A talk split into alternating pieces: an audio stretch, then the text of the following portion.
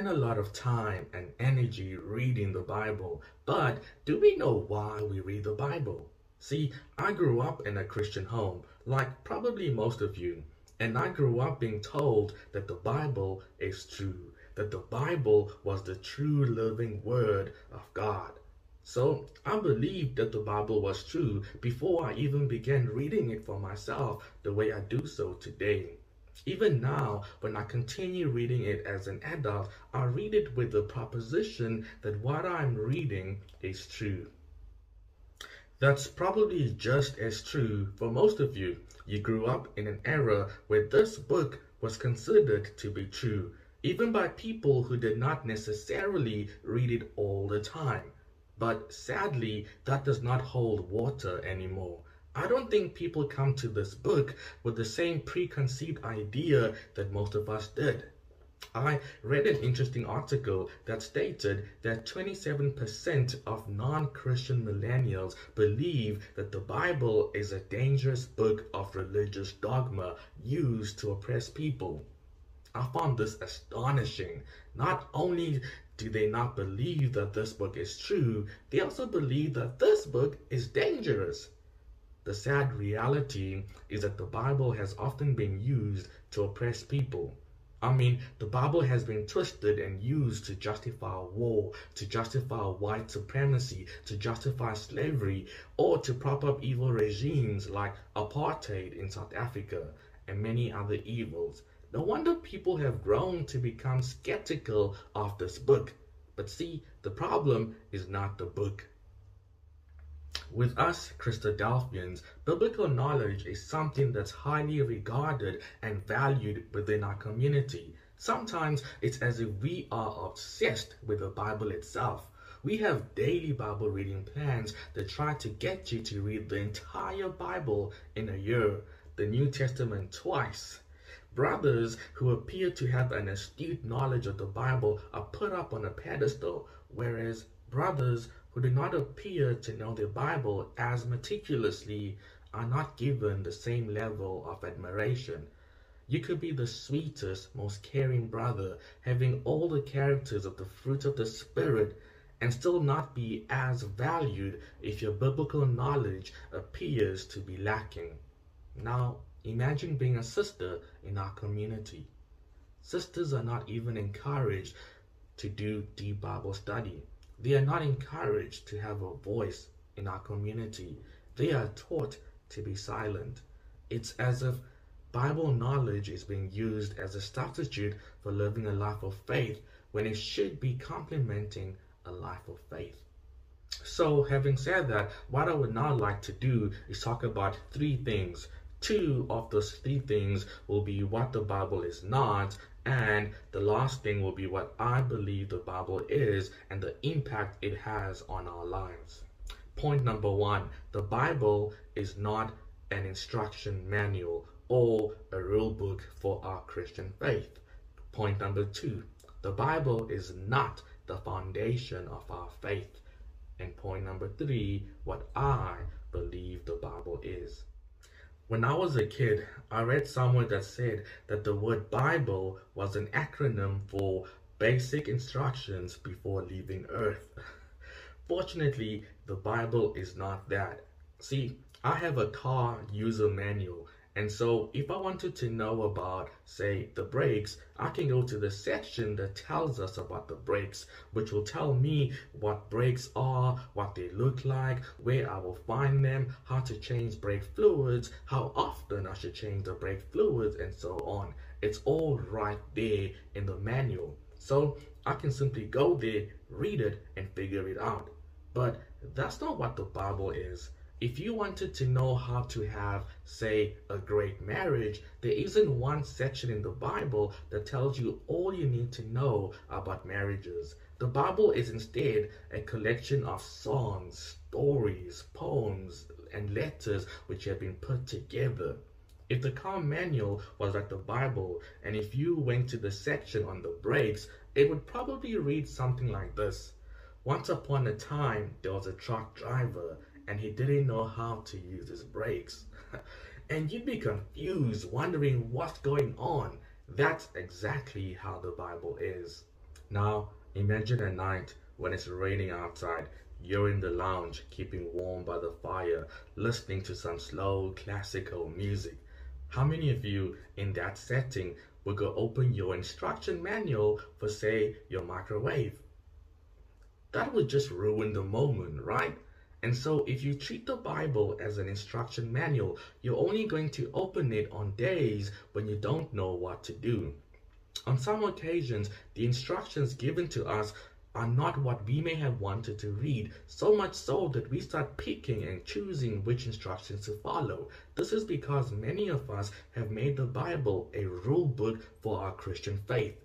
Some people's mindset when it comes to the Bible is, I want to know if it is okay. Let me open the Bible and see if I am permitted to do this or not.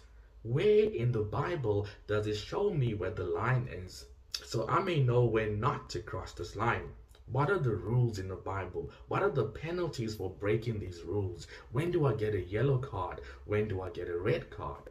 But here's the thing. If you come to this book with that sort of mindset, you will be very disappointed because the rules in this book are too hectic. And here's another thing. If I use this book as a rule book which you have to keep in order to continue being a Christian because if you don't keep the rules, you won't be in the kingdom, it then becomes a means by which I can control you, doesn't it? And as mentioned, the Bible has been used just for that. But the Bible was never meant for that. I mean, imagine having a stubborn and rebellious teenage son who just refuses to listen to you. You then turn to the Bible seeking answers and you land up in the book of Deuteronomy, chapter 21, verses 18 to 21, which reads as follows. If someone has a stubborn and rebellious son who does not obey his father and mother and will not listen to them when they discipline him, his father and mother shall take hold of him and bring him to the elders at the gates of his town. They shall say to the elders, This son of ours is stubborn and rebellious. He will not obey us. He is a glutton and a drunkard. Then all the men of his town are to stone him to death. You must purge the evil from among you. As we can see, it will be very hard for anyone to follow each instruction given in the Bible.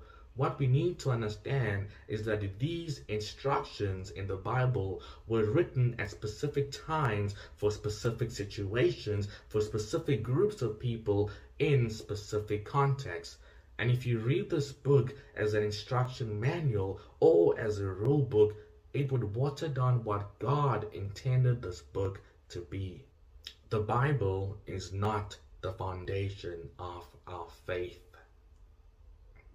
Some of you, by hearing that, might be shaking right about now, right? That is the kind of statement that would mess with the head of most faithful Christians I mean, we've always been taught that the Bible is the foundation of everything that we believe in. That this is God's holy word and this is the foundation of our faith. Well, I am here to tell you that it is not.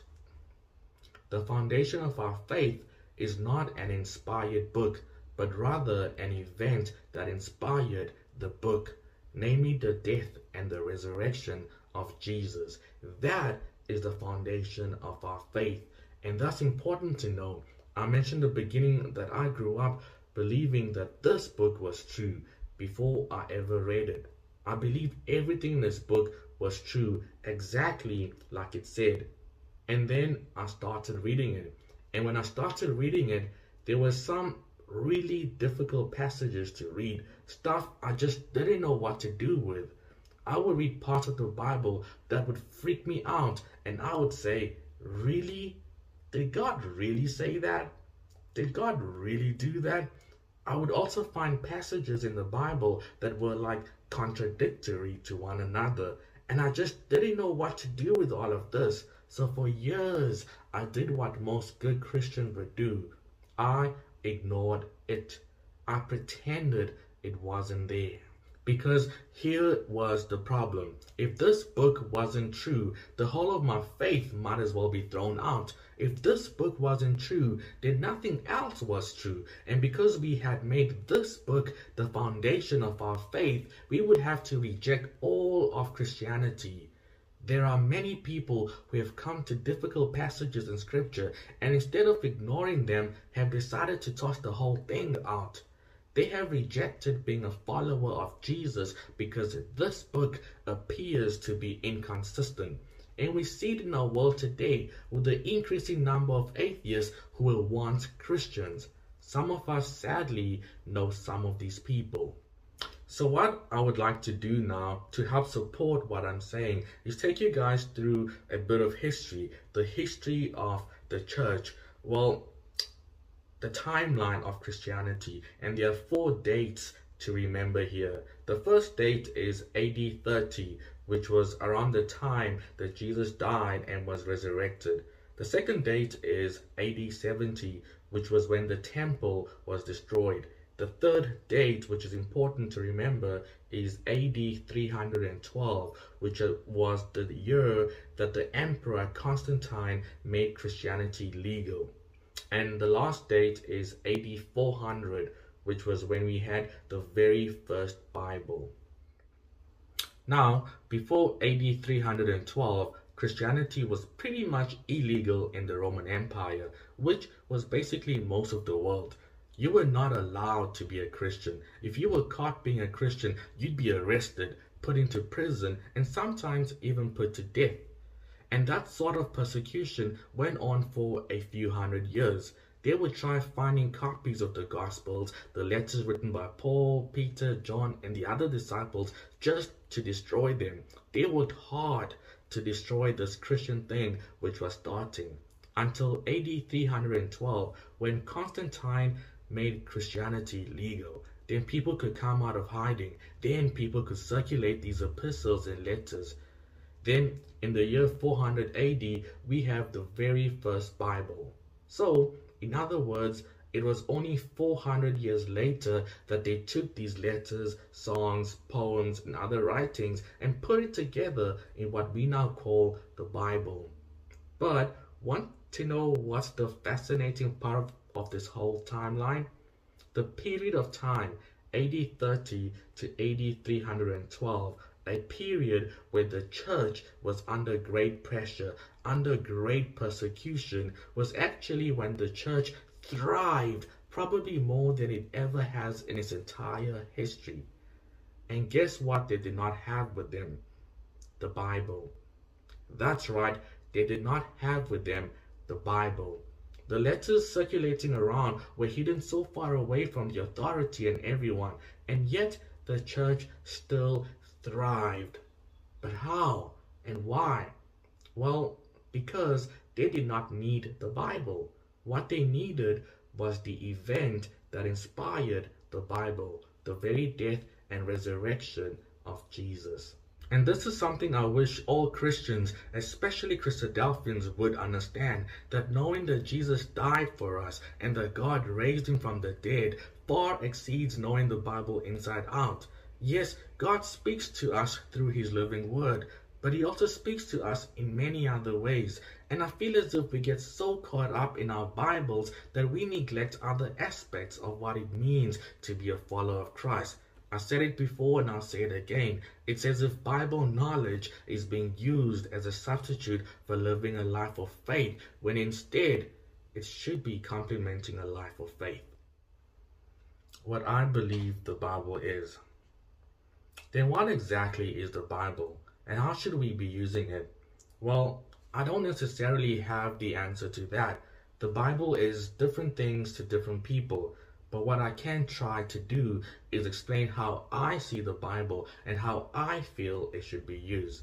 Now, I do not intend to discourage people from reading the Bible. In fact, I believe in reading the Bible regularly. Paul addresses this in his second letter to Timothy by saying, But you must continue in the things which you have learned and been assured of knowing from whom you have learned them, and that from childhood you have known the Holy Scriptures, which are able to make you wise for salvation, through faith which is in Christ Jesus. This is 2 Timothy chapter 3 verses 14 to 15. The scripture Paul is talking about was the entire Old Testament. The Old Testament was pointing us to Jesus. In other words, Jesus should be part and parcel of the reason why we read the Bible. My biggest grudge with the Christadelphian community is that often we read the Bible and yet do not always manifest what it means to be a true follower of Christ. Someone once said it's like we are reading a menu at a restaurant but never ordering or eating the food. Or we are studying a map at the beginning of a hiking trail but never actually hiking. We have before us a wonderful book, and yet as much as we read it, our actions don't always correspond to being followers of Christ. Many people have heard the gospel but are yet to see the gospel in us. It's up to us as followers of Christ to show the gospel to people. And this is where the Bible comes in. We should be using it to bring people to Christ through our actions. The Gospels are my favorite section of the Bible. The Gospels are the closest thing we have to an actual biography of Jesus. It's in the Gospels that we see how he was born, where he was born, how he began his ministry, and the very things he did in his ministry leading up to his death. As followers of Christ, we are called Christians. And the first time that the word Christian is used in the Bible is in the book of Acts, chapter 11, verses 25 to 26. The church in Antioch was so concerned with the famine at the time that they were moved beyond themselves and started caring for others at a great cost to themselves. The church did not decide to call themselves Christians. Rather, it was the people in Antioch who, after seeing how the church cared for other people, that they started calling them the Christ people.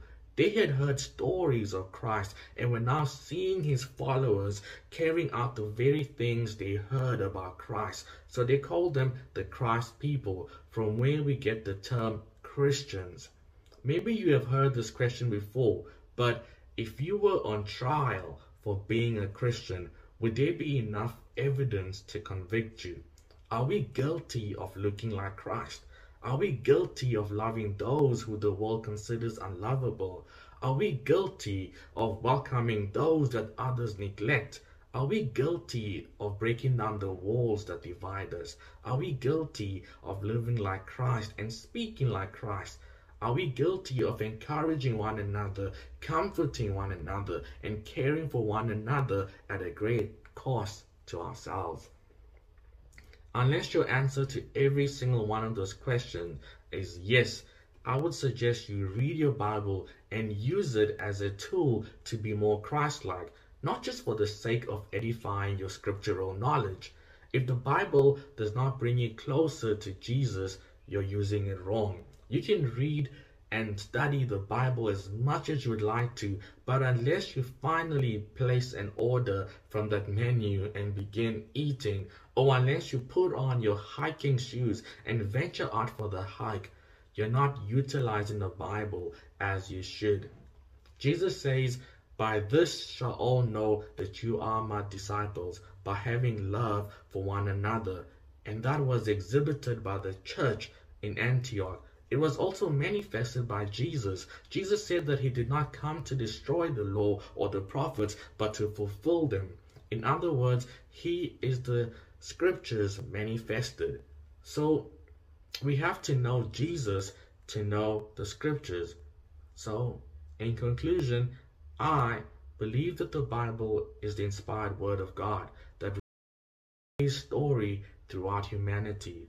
It is a story that was recorded over a thousand year span of time by different writers with different styles and personalities at different times and under different circumstances and for different reasons.